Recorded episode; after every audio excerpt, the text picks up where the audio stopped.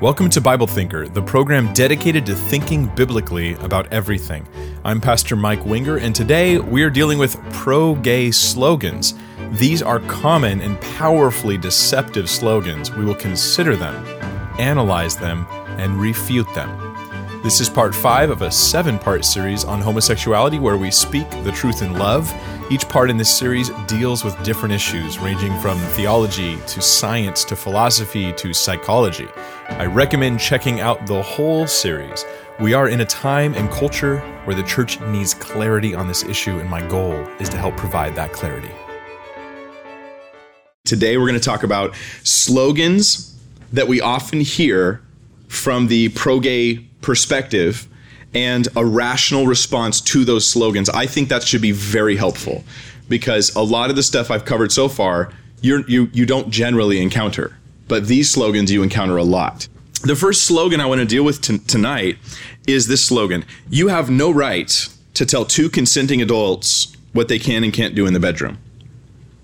I've heard this one myself. Anybody have, have you heard that before? And if we're honest, I think the first time you hear something like this, it, for most people, it probably takes you aback. You're like, well, I mean, you're right. I don't, I don't really want to tell people what they can and can't do in their bedrooms. Like that doesn't seem like my place. But I want to point something out. Many of the slogans are like this one. In reality, this is completely irrelevant because we are not trying to tell people what they can and can't do in their bedroom. This is actually not the issue. We are not advocating for the banning and penalizing of homosexual behaviors. That's not what we're doing. It misrepresents our position as Christians, and in in where we are now, this is what we're doing. We are saying people shouldn't do this, not they can't. It's simply a should and shouldn't. It's a moral judgment. I might see a parent who treats their child in a way, and I say, you shouldn't do that in my mind i'm going i disapprove of that style of parenting but that doesn't mean that i'm going to like go forcibly stop them. So it's not a can't can issue it's a should shouldn't issue. It's about morality not legality. Well, hopefully, we'll talk about the legality issue in a little bit, but it, but even that doesn't apply. Um, our concern at the moment isn't about what people can and can't do. It's just what they should and shouldn't do. So this sometimes is related, and I've heard people quote this this verse in Hebrews 13, 4 that says, and I quote, marriage is honorable among all, and the bed undefiled. So the marriage bed is therefore undefiled. And then the, the thing they quote this for is to say, therefore, that a um, a, a bedroom event is automatically holy and anything that happens in the marriage bed is automatically perfectly holy and clean. And I think we're stretching that verse really thin when you try to say something like that, actually. But could this verse be any, any more clear? Um, marriage is honorable among all, and the bed undefiled. The, which bed? The marriage bed. So the bed of a committed heterosexual couple who's made a lifelong commitment to it. This is what's undefiled. The Bible sees every other type of sexuality as fornication or sexual immorality. And we've discussed that in detail, but that's why that verse shouldn't be used. And those people never quote the rest of the verse. Let me read the whole verse to you. Marriage is honorable among all, and the bed undefiled, but fornicators and adulterers God will judge. So it's clearly drawing a distinction between a marriage sexual relationship and every other kind of sexual relationship. So this is this is actually in support of our point. This confuses the marriage bed being sacred with just beds being sacred. Two consenting adults, what they can and can't do in the bedroom. Um, here's the thought: Is it true that there are some things which are good in private, but should not be done in public? Yeah, you know, showering. That's good in private. I hope we all, you know, partake of that public ritual, or I should say, public uh, societal ritual, is that we that we shower. Most of most of us do. That's good. Childbirth, childbirth's a wonderful thing, but we did, we don't do it like you know on the street corner if we can avoid it, right? and marital relations are a good and wonderful thing, but they're not to be done in public. However, private same sex acts aren't automatically therefore moral because they're in private. And I can think of several things that can happen in a bedroom that are still immoral, even though they're done in private. Abuse in a bedroom is not better than abuse out of a bedroom, it's just abuse. making meth in a bedroom is not better than making a, making meth in a public area. It doesn't become good because it's private. You, we understand that logic, right? This is this is clearly a truth of reality: is that things are not automatically good because they're in private. Um, consenting abuse in private is not good either. We would look at two consenting abusers who are hurting each other violently, but they but they for some reason they get some joy out of this, and we would say something's wrong with the wiring in your brain right now. Like something is wrong with what you're doing. This is not okay. And just because you consent, it doesn't therefore make it okay bedrooms do not change the moral quality of behavior. Even though it's true that some things should not be done in public, those things are good whether or not there's a bed. they're just they're just they're, they're good things that should be done in private. So that doesn't apply. So you have no right to tell two consenting adults what they can and can't do in the bedroom. Well, sort of true, sort of false. You know, I mean, if they're cooking meth, then we should, as society, say you can't do that in the bedroom or anywhere else for that matter. Um, if they're being abusive or or something like that, or doing like let's say that there's an incestuous relationship, I think the society has a right to say that's wrong. You need to stop. Uh, now, do we penalize it or not? Do we, you know, all that sort of that's another other legal concerns. But we do. There is a right and wrong about things, and uh, and we're still we're not saying what's wrong uh, or what you can and can't do. We're simply saying what's morally wrong. We're disapproving. That's really, if you think about it, that's what most of what I've dis- discussed this whole time is just to say, see, and that's why we disapprove that's pretty much what we're what we're going for here as Christians is the disapproval of homosexual behavior. Uh, but it enrages it enrages our society because of the societal brainwashing that's gone on about this issue. Uh, the next one that I hear a lot is who are you to judge? Who are you to judge? Raise your hand if that's been said to you about an issue before. You're having a normal conversation with someone, you tell them something, it's a moral judgment you make, and they go, Who are you to judge? And then they quote, who knows what passage they quote? Matthew 7, right? Judge not, lest ye be judged. They always quote the King James Version on that one. I don't know why. The person who says to you, don't judge, is judging you. This, in and of itself, should show you that the philosophy of don't judge is unlivable because you can't enforce it because it requires judgment. That's the only way that person could could say you're judging is by making a judgment about what you're doing and then condemning you for it or calling you out on it. So the person inevitably who says don't judge is the judgmental one. And they obviously don't think it's wrong to judge because they're doing it. So what they're really saying is that you're wrong and they're right. They're the one making the judgment here. You're, I'm right, you're wrong, and who are you to judge? But I can judge. It's tolerance, but it only runs one direction. This tolerance is a one way street. Ultimately, though, this, I have to point out, is a bully tactic. When people say, you don't judge, who are you to judge? This is just a bully. They're bullying you. It's really rude. It's very, in, in, in honesty, it's very hypocritical. Perhaps they think it's wrong to disapprove of what someone else is doing. Well, then why are they disapproving of what you're doing? Perhaps they think it's wrong to make judgment calls about others. Then why are they making a judgment call about you? Again, it is only those who disagree with them who are not allowed to judge. This is irrational and ultimately hypocritical and very much a bully thing. This tolerance goes only one way. You then become the villain. So, as a Christian, with this scripture being quoted, I want to now address the verse itself in Matthew 7. And you could flip there if you like, and we could look at it in context. Some of you already know where I'm going with this. Are we supposed to make judgments or make no judgments at all? Or does God simply call us to not forget our place when we make judgments? I think it's the second one. Matthew 7, verse 1 says, Judge not that you be not judged. And then there's more. That wasn't all he said. Jesus continued, For with what judgment you use, or with what judgment you judge, you will be judged. And with what the measure you use, it will be measured back to you. Speaking about fairness. Verse 3 And why do you look, and now he applies it, at the speck in your brother's eye, but do not consider the plank in your own eye, as though there's this like two by four sticking out of your eye?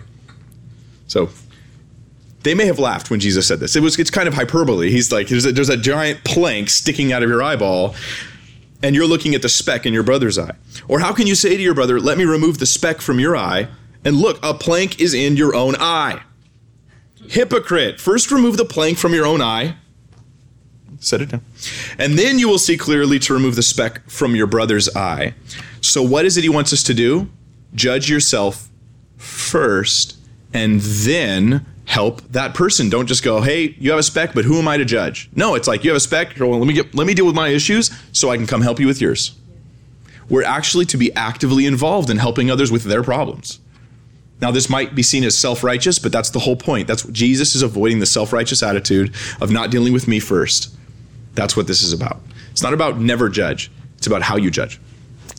There are three types of judgment the Bible says we should not do. One is a judgment where we reinvent morality to suit ourselves. In Isaiah 5:20, listen to these words. God says, "Woe to those who call evil good and call good evil." Who put darkness for light and light for darkness. They, they switch morality around. They reinvent morality. Woe to them. This is actually what those who say don't judge are often doing. The ideal behind the idea behind who are you to judge who are you to make this judgment call? Usually, what I see behind that is that person saying, we get to invent our own morality. So I can reinvent morality to sort of suit my worldview and my position rather than discovering God's morality. So they're switching good for evil. They're doing the wrong kind of judging at that point. The second kind of judgment we're not supposed to do is to hypocritically ignore my own issues. That's what the Matthew 7 passage was dealing with, to hypocritically ignore my own issues. Galatians 6 1 also talks about this. Consider yourself first, lest you also be tempted, you know, before you go to help a brother out. But then it commands you to help out a brother who's who's fallen in sin or has sin issues, rather than just to ignore it or walk by. This is why we're called to judge ourselves first and then to rightly apply judgment to others. The third type of judgment not to do is uh, to judge beyond what I know and beyond what God has declared. In other words, to make just assumptions about things that I, I, really have no basis to make this assumption. Paul gives a good example of this in 1 Corinthians 4 5 when he talks about his ministry. And he says, As far as I know, my ministry is legit. and then he goes, But, you know, I don't know of anything against me, but I judge nothing before the time. And ultimately, it'll all be made clear when, when Christ brings perfect and clear judgment to it. So he he makes judgments based on what he knows, but then he stops at a certain point and goes, I don't really know beyond. Here's my gray area. I don't know this, so I'm just going to leave it alone. This, however, is not a case for don't judge in the issue of homosexuality because God has made sure this is not a gray area. It's very clear. It's very black and white, very crystal clear that this is a sin issue in in every possible scenario. And so, um, so we would actually be judging switching evil for good if we say it's good. We're actually going directly against the scripture in multiple ways by doing that. And so those are three ways we're not to judge, but we are called to judge in certain ways. One, we're called to agree with God. You know that's what the word confession means? To confess, if you translate it sort of right in English, it means to speak the same or like to parrot, to repeat after me, so to speak. I'm agreeing with God. If I confess, I'm saying, God, you're right about that. You're right about that. So when I say God says in the scripture homosexuality is wrong, and I'm just saying I agree, I confess, it's sin. So that is something we're called to do. Everyone's called to confess. In fact, it's part of getting saved is coming back to God's views of morality and, and admitting the sin of sin. Another way we're to judge is we're to call evil evil and good good. so we're, we're we are woe to those who don't do that, who flip it around, but we are actually called to do this. Hebrews 5:14 talks about this. It says that those who are of full age or mature Christians, this is Hebrews 5:14, that is those who by reason of use have their senses exercised to discern both evil and good. That mature Christians are lauded or or or say, saying, "Hey, this is a indicator that you're a mature believer, you can notice the difference between good and evil. You discern that's evil, that's good. That's not judgment in the negative sense, it's judgment in the positive sense. You're just you call evil evil, you call good good, and you can tell the difference. That's a mature believer. An immature believer often is not like this, and those who neglect their Bibles year after year, those who go unfortunately to some churches where they don't really teach the Bible, they just kind of give heart. I mean, I love heartwarming. Everybody wants their heart warmed, but all they do is heartwarm, but they don't do it necessarily with the actual teaching of the word. These people often are dull and they're unable to discern the evil and the good. And so they sometimes walk in confusion and make sometimes very bad life decisions. simply because the black and whites of Scripture are not clear to them. Now, but you might ask, are we called to judge publicly, though? Or should it just be private? Should I just, I know it's wrong, like a lot of people do on this issue of homosexuality, like, well, like I know it's wrong, but you know, that's just that's what I think, and I, I I believe it's wrong, but that's just like in my bubble, in my little zone. Here's the me zone, but I don't want to put that on anybody else or try to convince others. Is that what Scripture wants? Well, the constant example throughout the entire Bible of prophets, apostles, and Jesus himself is to go into the culture and world around you and confront the most obvious wrongs of that world and preach righteousness. Noah is lauded for being a preacher of righteousness, for being like, hey, that's right, that's wrong, that's right, that's wrong. Um, John the Baptist, people came to him and he like targeted their specific sin issues when they came to him. The tax collectors show up and they go, What should we do? And he goes, How about you don't extort? How about you don't take more money than you're supposed to? The centurions come, they're like, What should we do? And you're like, You want to repent? All right. You know what you need to do? You need to stop bullying people. You need to stop oppressing people and using your authority wrongly. So he like specifically targeted their sensitive sin issues. That's what he did. This is normal for the apostles. Paul walks into uh, Athens and he sees all these gods and he gives them a nice long speech where he tells them that they're all false. and so he targets the specific issues of the day. And that's what uh, part of what the gospel is is targeting the sin issues of the day showing them that you know bringing awareness of sin so that you might bring the the salve and the and the love and the grace of Jesus Christ. Because if there's no awareness of a need for a savior if there's no symptoms of an illness to point out then there's there's no need for a cure. And so it's part of the gospel. It's a very important part Ephesians 5:11 says it this very clearly. Ephesians 5:11, and have no fellowship with the unfruitful works of darkness, but rather expose them. Just plain out, straight out telling us, expose unfruitful works of darkness.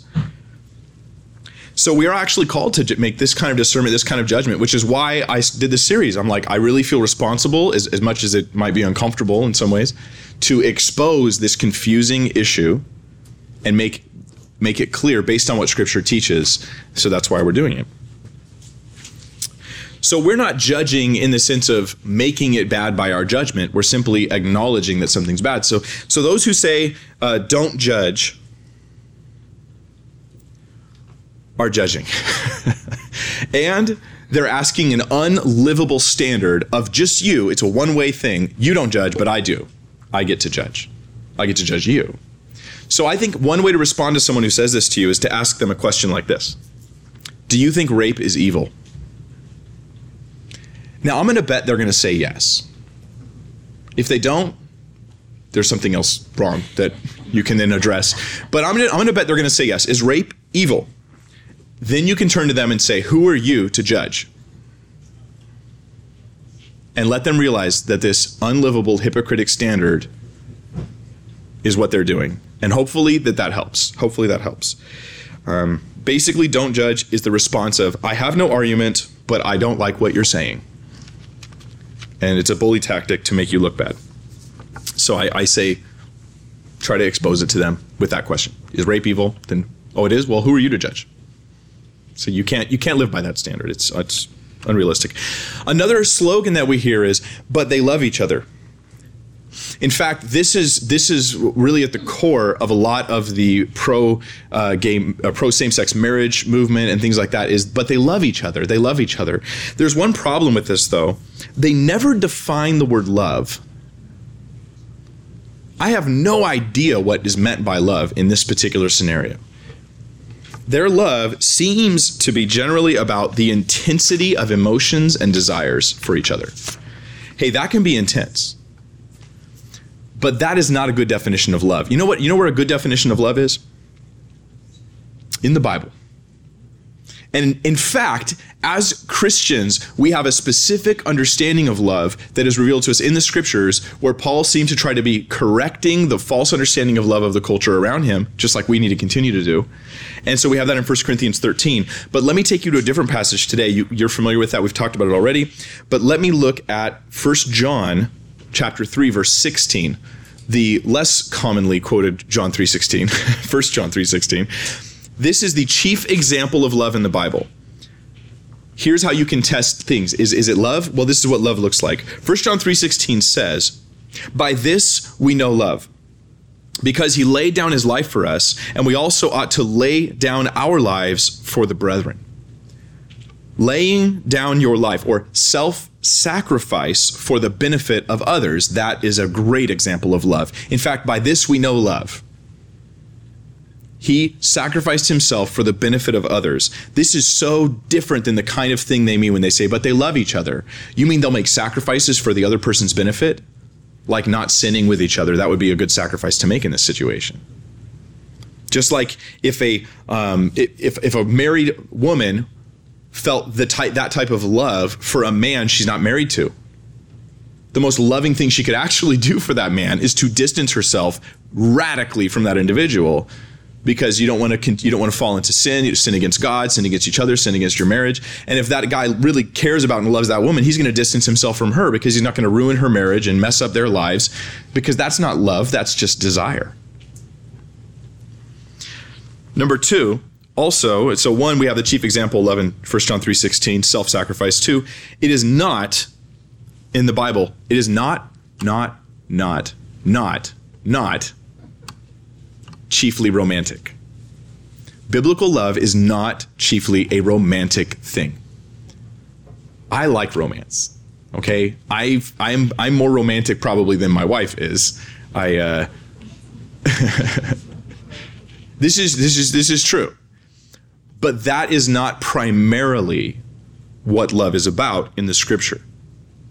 It is not chiefly romantic love between a husband and wife. There is far more brotherly love discussed than husbandly, wifely love. There is far more love between fathers and, and, and children and, and this sort of thing. And if you think about it, you've got maybe one spouse, if you're married at all, but everybody else is your brother and sister. And that's why the Bible constantly exhorts brotherly love. This is this is the type of love. And I know this now being married, the type of love I really give my wife is really the same kind of love I give to everybody else. It's not really qualitatively that different. We just enjoy another aspect of the relationship that is secure just for marriage. But I give her the same type of love that I give everybody else just thoughtfulness, self sacrifice, concern for her well being and how she is, you know, that sort of thing. But that's not in and of itself romantic. Flowers are romantic, but love is in itself is is a self sacrifice for the other's benefit. One example of loving people like this would be not engaging in immoral sexual behavior with them. So, they love each other turns out to be a really good reason why they should not engage in immoral sexual behavior together. So, another point I want to make on this is does love is there is it possible for love itself to make wicked things good? Is that possible?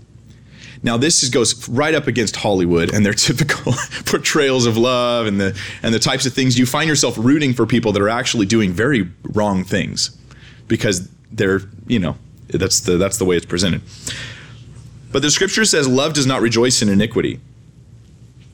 And I would say not only does love not make sin okay, real love does not endorse sin for two specific reasons. One, sin hurts the people who do it and hurts the very person that you purport to love while you're doing it. You're injuring them in that. That act is not love because it's sin against them. That's that, that is not a loving part of that relationship. Number 2, when I sin, I fail to love God, and that is my chief calling in life. Love God with all my heart, soul, mind, and strength. Then love my neighbor as myself. So love of my neighbor does not give me motive to then go against the love of, of God. It's just such confusion. In fact, in domestic violence counseling, which is something I do uh, on a weekly basis, and we have that ministry here at the church, um, we talk frequently about something we call love confusion. Because one of the one of the most difficult things to do when you see a couple who has a cycle of violence going on, where it's real strong violence and really bad behavior going on, is getting them to the point where they realize this isn't love. Because it has the feelings of love, but without having the qualities of love we call it love confusion. It's a common term we use in the in the uh, in the program, and there's a reason for that because it is quite confusing. These intense emotions they seem like love, but it is not what the Bible describes as love, and it is not probably what onlookers into that relationship would go, yeah, that's love. So these particular acts, and notice when we are against homosexual behavior, we're not ta- we're not I'm not against two guys holding hands. That's a, a, a, culturally it's a strange thing in America, but it's not in and of itself something's that something's wrong with it. It's against the physical plumbing issues of two men being in bed together and inserting parts of bodies and where they don't belong. If you understand what is actually in question here, it's clearly not a loving thing. So love does not make things okay. love does, does love make adultery okay? Ask anyone who's ever been cheated on if love made that adultery okay. Does love make incest okay? What if I really love someone so I choose to kidnap them? What if I really love someone and they want me to kidnap them, but they're they're like 17 and not 18, and so that I kidnap them? But we love each other, so it's okay, right? No, of course not. Does love make lying or fornication or premarital sex okay? Does love do any of these things? No, of course not. Love is not the condition that makes otherwise wrong things okay. That's nowhere in the moral in the Christian worldview is this out there, and and certainly it's like you rob banks, yeah, but you don't understand. I love to rob banks. oh well, no, if it's love, then it's okay. This is an unlivable, another unlivable standard. Love doesn't make these things okay. What they'll do is they'll create a false dichotomy between love and lust. Like either you love each other or you lust for each other. But in reality, again, that's describing um, love as being sex with good intentions and lust as being sex with bad intentions, which is completely confusing and, and not accurate. You can love somebody and have lust for them you can lust them only and love for them only or have or both. Or perhaps you really do care for someone and yet you have lust just plain desire for them. And for that very reason again you distance yourself from them because of your actual care for them. This anyway life's a little bit more complicated than that. False dichotomy. Um, the next thing i want to deal with is the slogan that two consenting adults makes it okay. As long as they consent and as long as they're adults whatever they do is totally fine is adult consent all that really matters when it comes to the morality of what people do? Can two consenting adults say anything they do is therefore morally good? Because we're not arguing that it should be uh, banned, we're arguing that it's not morally good, it's morally bad. What if they gather together and they both consent as adults to stand around and blaspheme God for three hours straight? Does it therefore make, hey, stop that? You're blaspheming the Lord. You're bringing judgment down on yourself. Stop that. Oh, but we're both consenting adults it's a it's irrational. You where where does this become okay? It's not consent that makes evil good. It's the lack of consent that makes a good thing evil.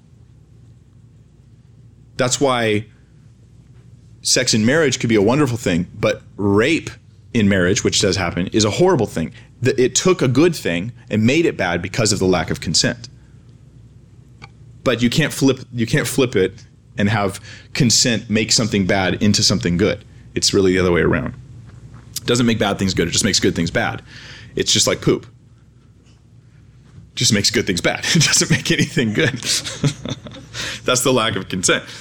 Um, what if two people get together, two adults, they agree together as consenting adults to commit adultery? Does that make that adultery okay? No, of course not. Of course not. What if um, there's three consenting adults and the, the original spouse says it's okay for you two to sleep together and commit this adultery? Does that make it morally good? No, it, this is this is morally wrong. Just because you consent doesn't make it okay. What if they consent together to commit suicide? Two consenting adults jump off a bridge together. Does that make it morally good? This should be an easy question, right? This is no, that does not make it morally good. However, you take the consent away, now you have what's called murder. So now it's now it's even worse. Now you've just added poop. You know, to something that already stunk. If two consenting people get together to use meth or to, to, to write out hate notes about everyone they know but not send them, this does not make it okay. This does not make it morally good. This is basically this is humanism in disguise humanism that man is the measure of all things or to put another way that we can invent our own morality for our own convenience, just invent it. Therefore, now it's morally true. Like we're making up house rules in Monopoly. But that's not how morality works. It's either true or it's or or there is no morality, but you don't get to invent it on your own. That is one of the most it's it's a bankrupt system to think you can invent morality. Moral relativism, well, I'll talk about that some other day, but basically every argument for moral relativism is itself self-refuting. It's so philosophically bankrupt. Um, but yet that's what this is. It's a moral relativist view. God's consent is what matters. Morality is basically asking God for his consent on the things I'm doing. I obviously consent to do everything I do. I do it. Morality is saying, Lord, what about you? What about you? Um, here's another one that we hear, and I'm going to put it in the words that I've heard it. And even even since I started doing this video series on YouTube, I've already been called this in this brief period of time. You are a bigot and a homophobe. Those are the words that I've heard used. One of two things is happening here when someone accuses someone of being a bigot or a homophobe. One, either they are a bigot and a homophobe, which is possible. They have extreme hatred towards gay people and they want them to suffer and they don't love them. There's no compassion or concern or anything like that. It's just, just hate them. In which case they are a bigot and a homophobe. Or the other thing, they're not, and they're being falsely accused of being a bigot and a homophobe. Now, this is more likely for those who are bothering to sit and watch through and, and listen to this teaching. You're probably not coming to this as, an, as a bigot and a homophobe because those people tend to not even want to think about the issues, about any issues for that matter. But by this definition, that everyone who's opposed to same sex relationships is therefore automatically a hater and an evil person and a bigot and a homophobe, by their definition, God is therefore a bigot and a homophobe. Because anybody who just doesn't fully approve of it is automatically evil. And there by that definition you're making god out to be evil because he doesn't approve of it. Uh, to which they may respond oh god does approve of it except then you're no longer a christian. So so you can say that but you've invented your own god but you cannot take the god of the bible and say this about him. You think the god of the bible is a bigot and a homophobe and some people do. But the least they could do is at least realize where their logic leads them. You're rejecting christianity you're rejecting god you if, if you believe that those who come against you in this area are therefore bigots and homophobes. Now, here's the response that I think I would give if I couldn't reason with the person, especially if I was in public and others are listening. I think I would respond to them by saying, You're a bully. You're a bully. I can't believe you said that about me. Since they're on the realm of emotions and accusations, I think this might be the thing that actually they respond to. So they say, What do you mean? And you say, Well, do you think incest is wrong? And then they say yes. And you go, You're a bigot and an incest phobe. to which they respond, No, I'm not. And you go, Yes, you are. You're such a hater. Why don't you just admit it? Just admit how much you hate people who do incest. Well, I don't hate them. I just think it's wrong. Oh, so now you accept that category of belief, you know, where you just disapprove of something without hating the person who's doing it. This has just been a, a brainwashing effort of, of, of the the pro gay agenda, not necessarily gay people. I don't think they've all conspired to, but there's certain watchdog groups that have tried to promote this idea that everyone who's opposed to homosexuality is these things. Um, so, yeah. The next one is pretty tough, actually. Um, you're the reason why so many gays commit suicide. To which my heart sinks, but I also ha- have to say I respond. Me? Really? Like I am? I know I've counseled people away from suicide multiple times. I've met with two people in the last week and a half. I've never had anyone that I'm aware of commit suicide because of me. I have had people that are alive today, and I know that I got to be some part of that. But really, I'm the reason so many commit suicide. They're implying that just disapproval again is therefore hatred of the person and your hate is causing them to commit suicide. Now i want to make a couple points about this. Most of the time what will happen next is you'll get examples of horrible ungodly behavior towards an lgbt person lesbian gay bisexual transsexual person and then how they subsequently committed suicide But in every example I've ever heard personally, the behavior that was done against them was not anything I would ever do. And it was behavior that all of us would most most of us at least would say unanimously, that is horrible. Now, if I would never do it and I would disapprove of it, then why am I being blamed for it? It's just it's like saying that everyone who's German is a Nazi. You know, and and and, and my, my wife's got German blood, and that's okay. Well, you're a Nazi now. It's unfair to lump me in with people who do things I disapprove of, I preach against, and I would never do. Really, the issue here is, in those stories that you've heard in the news and things like that, where horrible things happen to this individual, then they committed suicide. What happened to them was major bullying and cruelty and meanness, which we all disapprove of. So, what's the real issue? Is bullying, meanness, and disapproval, uh, but not disapproval of homosexual behavior, but rather the way people were handling and bullying and coming against them. And I imagine the people who came against them for that behavior would come against them for all sorts of other things too, because they're just jerks.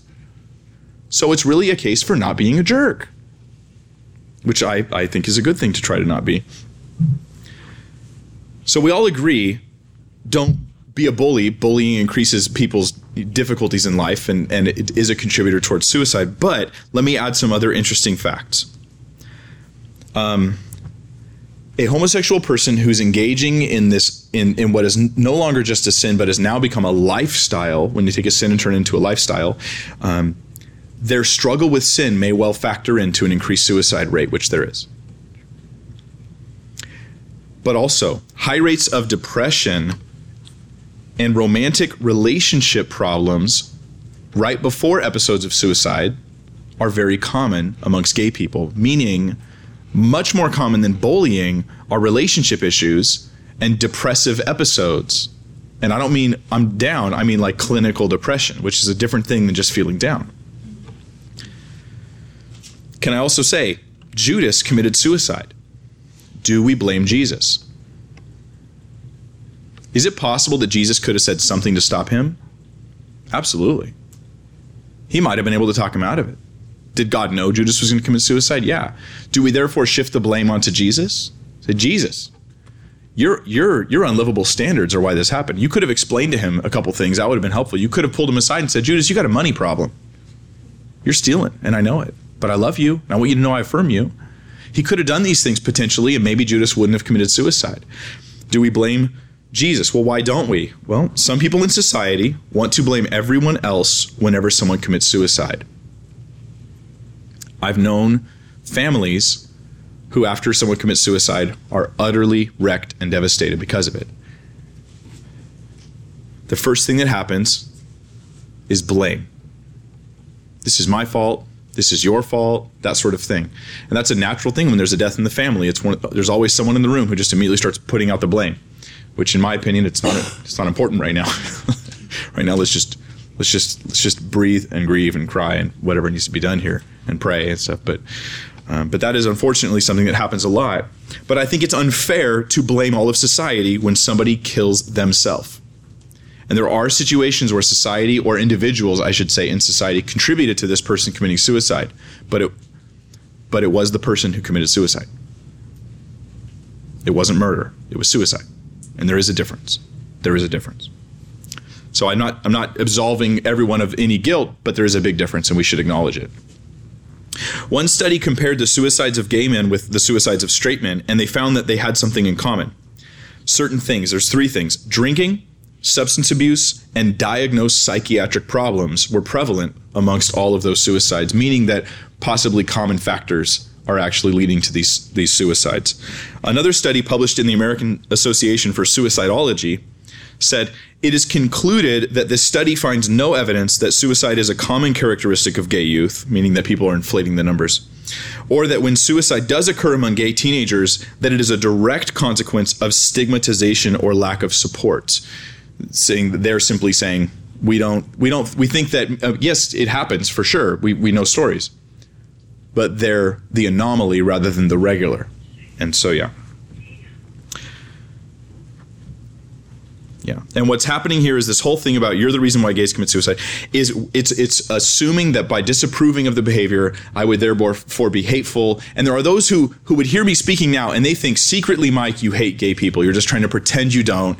This is all part of a well-crafted persona, and you're you don't really care about gay people, or you wouldn't really love them or hug them or spend time with them or pray for them or anything like that. And to that I can say, nothing I can say will undo the evil picture you've painted of me. There's just nothing I can say because you're a bigot. There's nothing I can say. And so I'm going to move on. um, you justify violence against gay people. This is a similar accusation, but it's something that we've heard is these attitudes you have are what justify violence, gay bashing, and things like that. To which I would respond, no, I really don't. To which they would respond, yes, you do. And I'd say, no, I don't and they'd say, I'm rubber, you're glue. and eventually we realized that it's just a baseless accusation. Like, wh- what do I do that justifies this? Um, I mean, you're the villain in this scenario. You justify violence against gay people, but yet you say the words, I do not justify violence against, I, I disapprove of violence against people because of their sexual orientation, you know, or whatever they want to claim it is, or because of their sexual behavior. I disapprove of this. No, you don't. I don't know what to tell you. Like, I, I, tell, I mean, if Hitler walked in the room and I ran across the room and just punched him right in the nose, they'd still think I was the bad guy. At this point, there's just nothing I can do to convince you otherwise. It's just I've been. It's called an ad hominem attack. It means to the man. And usually, this is what happens when I cannot take on your arguments. I take on you. Well, I can't take on your arguments, but you know what? You got dumb hair and you got big ugly toes and you're mean and you're and you're you're you're a horrible person and I, and you should you should stop talking ever ever again. And this is just an ad hominem. It's just an so there's there is a response to this. It's kind of snarky, but I'll just give it to you guys. Here's one. You justify violence against gay people. You could turn to this individual and say, "Well, you justify the burning of churches and the persecuting of Christians." And they go, "No, I don't." And you go, "Yes, you do." And it's pretty much just it's a baseless argument with a with a response of a baseless argument for the goal of when you see the shoe on the other foot, perhaps you'll recognize what you're what you're doing is hypocritical and and uh, unfounded.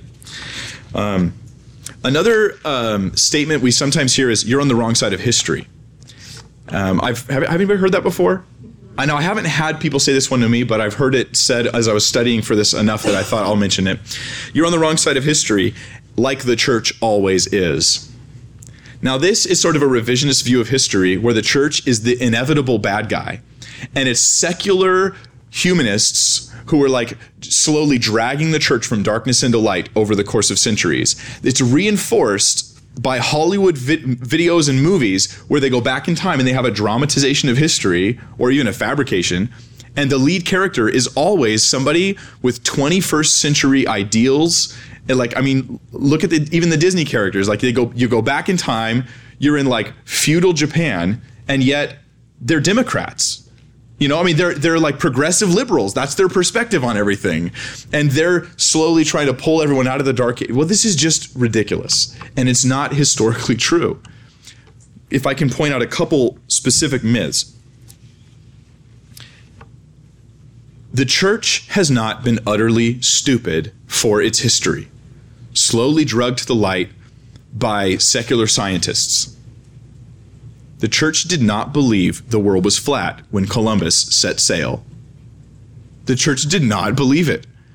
Nobody thought the world was flat when Col- they did not think he would fall off the edge of the earth. Scientists in the Academy of Science said, "Hey, we think the earth is bigger than you think it is, Columbus, and you're not going to make the voyage all the way to India." They were right. They just didn't happen to know there was a continent he ran into, lucky for him. Which is why he called them Indians. Right? I mean, but this was this was understood. It was known for hundreds of years and it was well accepted and it was not a problem. Some people say, well, Galileo, he, you know, Galileo um, discovered that the uh, the Earth was was not the center of the solar system and the universe wasn't all revolving around a, a still Earth that was unmovable the church thought that the earth didn't move. But, but this is actually not true. It was Copernicus, not Galileo, that said things that overturned the view of a helio, uh, or of a, uh, excuse me, an, an earth centric view of the galaxy, of the solar system, of, of everything they saw.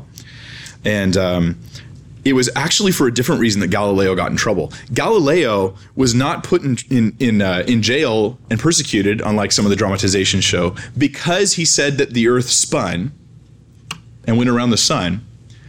He was put in jail because he wrote a work called "On the Revolution of the Heavenly Sphere." So it did talk about this sort of thing, and um, in it, he put an argument from a fool uh, in, in, the mouth of a fool that was from Pope Ur- the Pope of the time, Pope Urban the Eighth. So Pope Urban had said something, and he took his words, the Pope's words, and put them in the fool's mouth in his story.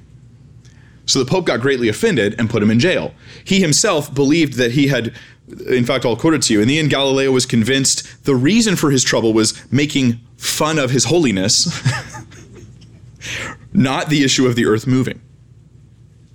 It's just a revisionist view of history that paints religious people as these backwoods, like don't have a clue and stuff like that. Um, it's really not the case. There's a lot of data I could give you on that, but I want to move forward.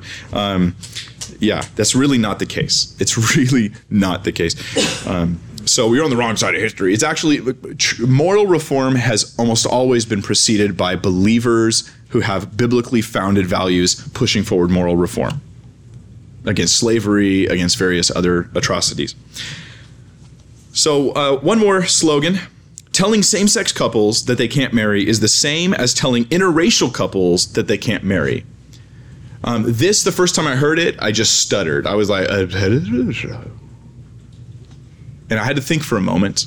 And that's what these slogans are meant to do: is to get you just to be like kind of thrown off off your pace and you have to consider them. But it's saying that homosexual relationships are parallel to, to interracial relationships. But this is wrong. Racism is a bias based on a non difference or differences that are so trivial, like, like skin tone, that are so trivial as to be completely unimportant and unrelated to the conclusions of racism. That makes sense, right? I mean, we all agree on that. However, gender differences are massive and they give us really good reasons to think that there's a big difference between a man and a woman and a woman and a woman or a man and a man. The most obvious one being you can't have children. Like, not because you're infertile. You're fertile. You're just, you're doing it wrong. Like, you can't have children like this. You're not designed this way whereas interracial couples certainly can. You know, and do, and make the cutest babies we've ever seen. So um, the purpose here to make this parallel is to to try to get the world to see um, anyone who's opposed to same-sex marriage or um, homosexual behavior as a racist. That's the real goal here. Even though it's not a parallel, it's not philosophically sound to say it. Thank you for thinking biblically with me today. I'm Mike Winger, and next time we will deal with the secular case against homosexual behavior. This message will include health statistics from the Center for Disease Control and a whole line of reasoning to show why, if we only consider pragmatic and societal health issues, we are well justified in not endorsing homosexual behavior.